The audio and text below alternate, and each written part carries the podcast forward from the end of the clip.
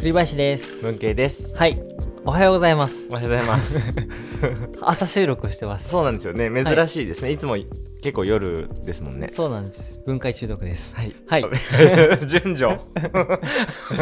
あれですよすごいねありがたいことにあんあんに出してもら紹介してもらったんですよ、ねそうですよね分解中すご 毒いが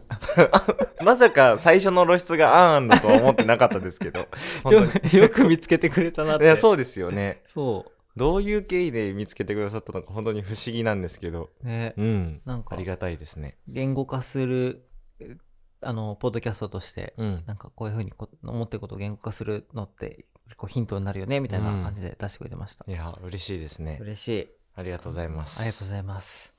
今日は結構文慶君と会うのもちょっとだけ久しぶりなんですけど、はいどうですか最近は最近なん金か髪にしちゃってあ、そう、金髪 か髪色が変わったりとか、あと、あれですね、昨日からめっちゃ寒くなりましたよなねっ。たなったなったなんか、え、クリさん、だから今日は、半袖ですよ、かあれ俺朝パーカー着たはずなのに今半袖 だびっくりしたあ、下で脱いできたのかななんかな無意 識いやそう、だから、外出た時に寒ってなって、でもなんか、冬の服着るの楽しいので、それはすごい嬉しかったですね。うんで、クリさんの、いつもクリさんといえばパーカー姿のうんイメージがあるんですけど、そろそろパーカーの時期になるんだなってちょっと思いました。 でも、風物詩そう、バカじゃなかった。 楽しみにしてたの。僕、今日、だからパーカー着てるんですよ あ。そうなんだそうクリさん多合わ分、せそう、に来てくれた今日パーカーで来るだろうなと思って。半袖だった。あ あ、クリさんの最近はどうなんですか僕の先えーめっちゃね嬉しいこといっぱいあ ってはい。あんま言えないんですけど、まだ、僕はすごくね、これからフィーバーすると思います。予告だけ はい。皆フィさーんバーす覚えるておいてください。はい。今のいうやちに。文慶君は先んじてね、その小説家として はいデビューされてますけど、はい僕も後追いでちょっと新しい活動が始まるの楽しで。みですねはい。いや、声をかけるなら今のうちということで。 そうです。もう声かけれなくなっちゃうかもしれない。そうなんです。はい。はい。というわけで、じゃあ今日の分解はですね、僕、そんなに詳しいわけではないんですけど、故に、あの、紐解きたいと思ってるテーマがありまして、それは、廃墟うん。ですね。うんまあ、廃墟って、こう、廃墟オタクみたいな人たちが結構いるイメージが僕はあるんですけど、うんうんその山の上の方にある廃墟だったりとか、はすごい人里離れた場所にある、なんかこう、もう、あの、軍艦島みたいなタイプの廃墟だったりとか、なんかいろんなものがあって、そこに訪れてその空気を楽しみたいという人たちが、何をモチベーションにしていて、何に惹かれているのかっていうのを、なんとなく、雰囲気は分かっていながらも、明確に言葉では表したことがないなと思ったので、本当だね。うん。ちょっとはい。めちゃくちゃいいテーマですね。はい。ちょっと花火の時に近いのかなと思っていて、そうだよね。なんか、花火の綺麗さはわかるんですよ。うんし、廃墟の面白さもわかるんですけど、なん、カラス。朝だ。 朝ですね。ちょっと今日はカラスが入ってくるかもしれないです。はい そう。花火みたいに、あの、なんで綺麗かは分かっているんだけど、言葉にはしたことはないみたいなもの本当だねかなと思ってちょっと話してみたいなと思いました。うんうんう。うんんいいですね。うん本当にファン多いですよね、廃い墟。や、そうですよね。うんし、ずっとそうなんでしょうね、この先も。そうだね。うん。でもわわびさびに関係してんのかな日本人が特に好きっていう感じそうなんですかね。うんあれってなん一言で言うと廃墟に感じる感情って何なんですかね、えうわ、これ、でもそこ分かれそうじゃないですか。うん、一つは、うんえエモいうんうんうんエモいも入るのかなエモいでも。あ、廃墟度合いによりませんうん、そう だねもっと激しい廃墟の場合はそう。僕今頭の中にあった廃墟はもっと激しかったです。そうだねエモいじゃないねやっぱ哀愁があー、哀愁かもしれないですね。うん確かに確かに。切ないわびしい、うんうんう。うん確かにあなーじゃあ、わびさびなのか。わびさ確かにわびしいってわびさびなのかうん。寂しいとか、うんうん。いやなんか僕つ通じるものがあるなと思うのは、はい。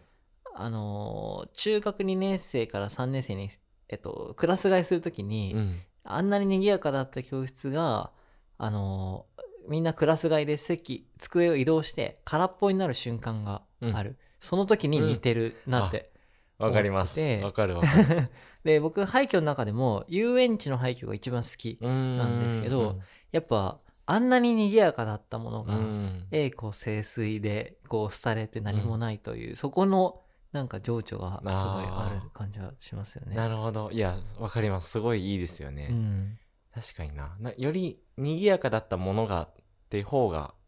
廃墟としては味わい深いのか、そうだと思う、うんその変化が。そうですねあの、うん実家のもう今ないかもなんですけど実家の家のちん実家の近くにあの一般の民家の廃墟があったんですようんもうその家主の方はもう亡くなられててもうでそのずっと山奥だから残り続けて廃れていってるみたいなところがあったんですけどそれは廃墟だけどうーんと家だったんで普通うの、んそんなにこう差がないじゃないですうか、んうんだからあの怖いなっていう印象だけが勝ってましたあー僕の中では確かにうねん。そういうとこ行かないもんね、そんなに。そうですねでも遊園地と違うベクトルだと軍艦島が有名だと思うんですけど、はい軍艦島ってあの鉱鉱石のあれだよね炭鉱うんうんうのん島だったんで、はいそのあん中で生活が成り立っててたくさんの市民がいたけど、うん今はいないみたいな,、うんなんかそこもいいいいなっていうかうんうん惹かれるものがあって、うんやっぱ文化文明が育った中で今な何もなくなったっていう、うんうんその変化量があるからあーやっぱ家と違う感じは。確かにしますそよねうですね。なんか、その、じゅ住居的な考え方でいくと、マチュピチュとかピラミッドもそうなんですかね。あーピラミッドは住居ではないピですラミけッドど。は墓場だから、うんでもマチュピチュはそういうてか秘密謎が多すぎてまうだん解明されてないと思うんですけど、そうかう。ん、まあ、遺跡の方に近いのか、廃墟ではないもんね。そうだね、うんなんかその文明があってあその今僕らの文明があってそれが廃れたっていんうんううん風なものじゃないと、なんかその差が想像しきれないのかもしれうんあないあ、ですねなるほど、なるほど。うん、そうか。それで言うと、軍艦島は遺跡ではなく廃墟なんです廃墟だとあーな思るうほど想像できるからそっかう。ん、シャッター街の、うん例えば地方の商店街、人がいなくなっちゃってとか、うん。あれは廃墟に入るんですかね誰もいなかったら入るよね。もうそのシャッターが開かなければですかうん。ああ、もそうかも。誰も店をやってない商店街。うんうんうん。うんそうですね。廃墟と呼びたくない気持ちはありますけど。 でもあれですね、なんか、例えば去年、もう誰も住まなくなって、うんうんシャッター街になったところは入んない気がしてて、うんうんうんなんかものすごい錆びついたり壊れたりして初めて廃墟になってるっていうか、んそうですねその時間も大事なんですね。ね確かに時間も必要ですねあ灰、それは灰の方ですね。あー確か廃にれてるっていう方ああ確かに確かにうんああそっかそっかなぜなぜ惹かれるんですかなぜ惹かれるんでしょうそのクリさんがそのさっき言ってた最初にもう賑やかだった場所がこう寂しくなさなってる状態っていうのはなぜいいと思いますかなんか、僕、これホラーに通じるんじゃないかと思ってて、ないことであることをすごく感じるっていうのあが、ホラーも、あの、恐怖とか死を感じることで生を感じるみたいな、そのギャップなんじゃないかなって思ったんですね。あ特に日本人はその精神が強いんじゃないかなみたいな。なんかその、あこれ通じるかわかんないけど、千利休で、お茶に宇宙感じるみたいな、なんかその最小限のものに最大限を感じるみたいなとこともちょっと近いのかなって思なっるほどたんですよね。対比的にそのうん、まあ、すホラーだったりとか廃墟だったらそのじゃあ今生きていることだったりとか今暮らせていることの喜びみたいなものもは対比的に感じるってことですかね。そのそうなんじゃないうんかな。うんうんだからなんかそのアメリカってわかんないこれ偏見かもしれないんですけど、うんアメリカ人の人たちが廃墟にすごい感動してるイメージはそんな にないなんかまあ、アメリカの廃墟知らないなそそう もそも。やっぱりエンタメもうんうん盛り足そう盛り足そうっうんていうんう情報量がどんどんこう増えていって大味なものが強いイメージだけど、うん日本は逆にその引き算引きうんう算で、んでそれこそファーストテイクみたいなものとかも引き算の象徴だと思うんですけど、なんかそういう方が感覚としてあるんだと思うんですうよねん昔から。そうかに日本人の持ってる美しさのイメージというかがその飾られたものよりもうんまあそっか盆栽とかもそうですよね。うんうんうんうなんんかも盛るものじゃないですもんね。そうだね。あとあのなんだっけ華道とかもお花うんとかも、まあ持ったパターンもあると思いますけどすごいこうシンプルで美しさを作るみたいなのもあったりすあるとる、思う、なんで日本人がそこに惹かれるようになったんですか ねなんででしょうすごいカラス鳴いてるな先 からなんかバカにされてるような気持ちになってくるカラスってなんでなんか知ってるえ知らないです暇だからだ って暇暇ななんんでだすよそう多分ええでも朝以外は暇じゃないんだじゃいやまあ夕方とかも暇なんじゃ ないですかみんなで飛んでる時あ 昼間忙しいんですねじゃ あ面白いなそう 何でしたっけなあぜ日本人がなぜそこに惹かれるのかそうなんでわびさびの感情があるのか って僕はもう歴史は全く分かんない歴史の話に踏み込むのやめますか 今後やめたいかも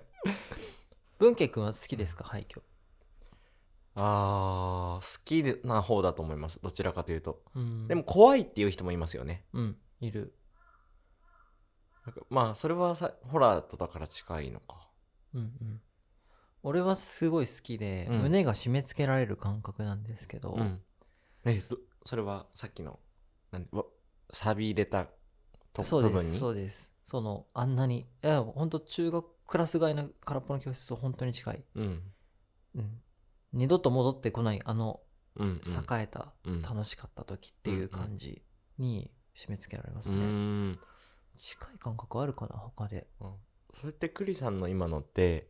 もともとの状態を知っていなくても廃墟だったらなれますか、なれますねああなれるんだ、うん、そ想像しちゃうからってことで想すか像できたらってことだと思いますあ遊園地とかってまさに、うんあの分かるじゃないですか、うん遊具があるから、はいじゃあうん分かんないものだったらちょっと難しいのかなそうだと思う、うん軍艦島はなんかギリギリその生活圏が見えるから分かると思うし、んまあただの工場とかだとそんなにグッとこないかもうしれないですねんうんうん、ああでもちょっとわかるな自分もそうかもしれないですあのいいなって思う廃墟は近い気がしますうんうんなんかその廃墟の見た目がかっこいいとかうーんと特別感があるみたいな好きさではないうんで、やっぱり栗さんがの話を今聞いたことで自分もそうなんだなって思いました、ううんその差を感じる部分がいいのかなと思ってなんか廃病院だと全然意味変わるんですよね、うんうんうんうんほどっちかというとそっちはホラーに行くというか、確かにそうですよね、うん廃村とかねうんうんううんんもう廃村はでも軍艦村と近いはずなのにな軍艦島と近いはずなのにな村ああ確かにでも炭鉱うん、炭鉱の島ってすごいか活気があるイメージがあるんあですよあねなるほどなるほどその時どんどん取れてみんはいはいなはい集まってっていう、で村はどっちかというと平穏というか、うんうんうん、まあおとなしくってイメージがあるから、うんうんうんああそうかそううか、ん確かになうんだから今将来ね渋谷とかが廃渋谷になったら、うんすごい廃渋谷もっと原宿とかの方がいいかなはいいのか廃墟としていいってことですね、廃原宿もうマルキューとかあのままあるってことですよねうん廃渋谷にはうんうんハチ公もいるしうんえなんか映画とかで感じることありますそのアニメとかではい廃廃墟感というかうんあの切なさああなるほどうんあ僕あの花見た時にはいはいはいなんか取り返せなさを感じましたねその廃墟で感じるそのなんていうんですかねもうもう遠くに行ったものというかもう今から取り返せないものみたいなのは、うんあの花見た時に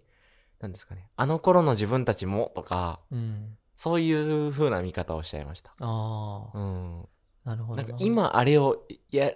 りたいっていう感情が湧き起こるわけではなくうんそういう時代も確かに自分にあったよなっていう意味での感動がすごいあはいはいはいあはりいましたね。なるほどうんなんかどっちかっていうとあの花とかってはいエモいという感じの方が強くないですかうんうんうんうんなんか切ないというそうな気がします。なんか廃墟ってあなんかその宇宙に放り出された感じとも近いのかなとかちょっと思ったんですけどなんかその一人でポツンってしてるうん、感じがすごいああなるほど。なんかそれは自分がですかそこに行った。自分がそうなんか3,000年後の世界で一人だけ生き続けてなきゃいけなかったとしたら、うんすごい孤独で切ないじゃないですか、うんうんなんかそういう要素とあのあの時は良かったなっていうなんていうんだろうな良さを振り返る感情がうん掛け算されてるんですけどうんうんうんうん違いどうですかいや近いと思いますねなんかそうですねあの花にそれはない一人になったなっていう感じはないうんしな、なんかあーあの花の先の話で言うとえっ、と自分たちにもそんなことがあったなっていうのは僕の中でエモい感情でうんただその時間が取り返せないなはちょっと廃墟に近いんですそようだねうんそうだわうんそうだねうん羨ましい確かに自分ごとができるとエモいになりますねうんうんうんうんなぜ惹かれるかっていうと、うんなんか尊さとか美しさっていうのを感じたんですよ廃墟って。うんうんうでんそのまあ人間のなんて言うんだろう存在ってずっと続かないけど、うん一瞬は輝くっていうか、はなんかそういう一瞬の儚さが尊いっていう、なんかだからそこを噛みしめてんのかなってうんいううん感じもしたんですよね。はいはいはい、うんあじゃあそなんかその話を聞くと本当に花火の良さと近いですねあ確かにね近いかもあすごい近いかもしれない、うん花火見て帰ろっかってなる時の感じと。ですから日本人は好きなんですねそういうものが、そうかも。なんか、日本人はもしかしたら価値の発掘がうまいのかなと思っていて、んうんうん普通の人は別に廃墟を感じないところを、うんそこを、なんかその、ある人の生活とか感情を想像して、うんああいうものもあったなっていうところにスポットを当てて感動できるっていう感覚って、なんかいろんなところの些細なものに気づけるところにも近いのかなと思ってて、いわゆる庭をあの昔の人はあのわびさびの概念で整備して、あの配置とかをめちゃくちゃこだわって、うん全然装飾されてないのにそれがいいんだっていうところも、最小限の価値を最大限感じられるっていうところの感感覚だから確かなにと確思かっにててでもなんかその引き算をしていくことで新しいものが生まれたりとか、うん本当のものに気づかせる力ってすごいあるなっうんてうんうんうん思いますね。そうですね、うんなんかその奥行きを想像するみたいなのがすごいある気がしますね、あまさにあなあ確かになんか日本人いやこれは映画海外でもそうなのかもしれないけどあの誰かを殺す瞬間ってうんうん描かない、うんうんうん描かず描くっていう文化がめちゃくちゃある、あー技法かなこれは、うんうんあるなと思っててなんかでも直接的に殺しを描くよりもそっちの方が想像しちゃってうんうんうんグッとくるみたいなところがあっあて、ーわかりますなんか今か海外の話もあ含まれてましたよね今多の分ってうんなんかあのテネットを見た時にあのああタイトルが最初出るシーンうんで拷問みたいなシーンなんですけど電車がこう手前を通過するんですよね、その奥で拷問が行われてるんですけど電車の音と電車が通ってるその障害物で拷問は何も見えないし聞こえなくなってるんですけどそれがより怖く感じるみたいなのもあったりとかましてさに、なんか見せないことでねうんうんうんうん最近の話題の「リコリコ」っていうアニメはいの第1話が、はいまさにテネットのそのオマージュをしててえー、えそ そこのですか全く同じ構成なんですよあへえ すごいですね電車で隠して殺すっていうあそういう作品なんですかあれって あれはそう平和日本の平和の治安維持を守るために、うん女子高生警察みたいな人たちが暗躍するっていう、えだからその犯罪者をそうやって殺すあなるほどなるほどあるんですよねあそうなんだ、そううん、えーそうですねなんかその見えない良さみたいなのまあでも J ホラーとかも近いのかななんかその向こうのホラーに比べるとあの映画に比べるとそのわって驚かさないうんですよね結構こうお怖くない時間が怖いみたいなうんうんうんのもあるし、まあもちろんピークもあると思うんですけど、うーんなんかもっと海外のホラー映画とかの方がこう分かりやすいなっていう怖さだからそっちのが苦手な人もいると思うし J ホラーの方が苦手な人もいると思うんですけど、うんなんか僕はその J ホラー映画のあの怖いことが起きてないのに怖い方が怖いんですよ。 うんうんうんそうなんかそれもちょっと今のその想像しちゃうみたいなところがかなり大きい強い気がします。なるほど確かにうん。うんそうだねなんか広告でも、レゴの名広告があっていそれ何かっていうと、あのべポスターで、うん真ん中に赤いレゴブロック1個だけあって普通の、うんでそこに金魚鉢がそのな周りにあるんですよ、うんそうするとレゴが金魚に見えるっていうああそなうるほどなるほどそういうシリーズがあって、はいはいで金魚があるよりも絶対にそっちの方が心が動くんですよ。本当に金魚あレゴで金魚作ることもできるけど、うんその本当1ブロックだけであこれ金魚っぽく見えちゃうだからレゴって無限の可能性があってそういうものでも作れるよみたいな、うんめっちゃいいですね。うんそういやなんかそれすごい大事ですよね今情報もりもり文化になってきて、うんうんうんまあそれはそれでいいけど TikTok とかもね、うんうんもうとにかく足して足して、うんうんうんあの読めないぐらい早くするみたいなのだけど、いや逆のものは来そう確かですにねな。そうですね。その感覚とかにすごい近いのか。うんな、想像する時間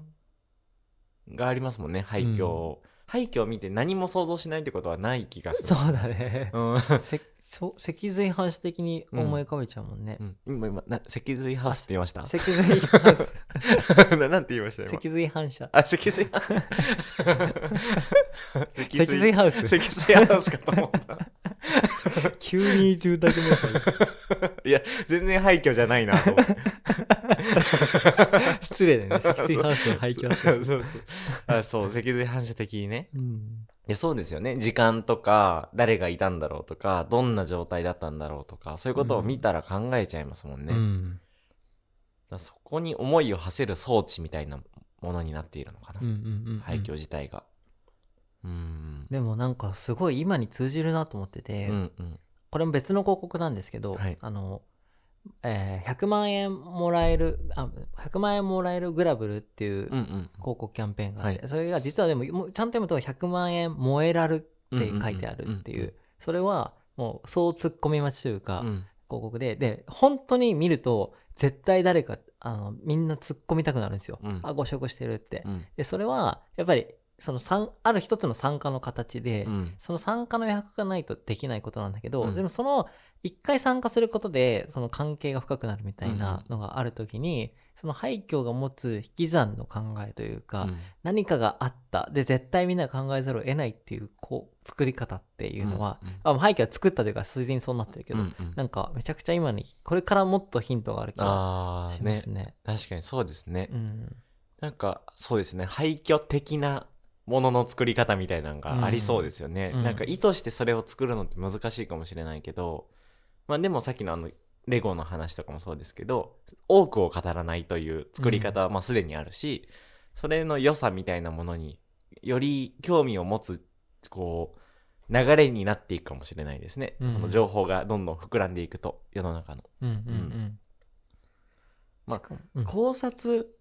が流行るのもそういうところも多分きっとありますよね。うん、うん、参加参加したいというか、うん、あの見えない言ってないのにこうなんじゃないかって考えたいうん、クラスターもいるし言いたいっていうのもあるし、うん、うん、うんう、ん、ですねうん。そろそろまとめに入るそうですねはい、えっ、と、では、廃墟と、廃墟の分解、 廃墟とはなぜ人の心を動かすのかはい、っていうと、うん今日の話では、うんやっぱりその何かがあったその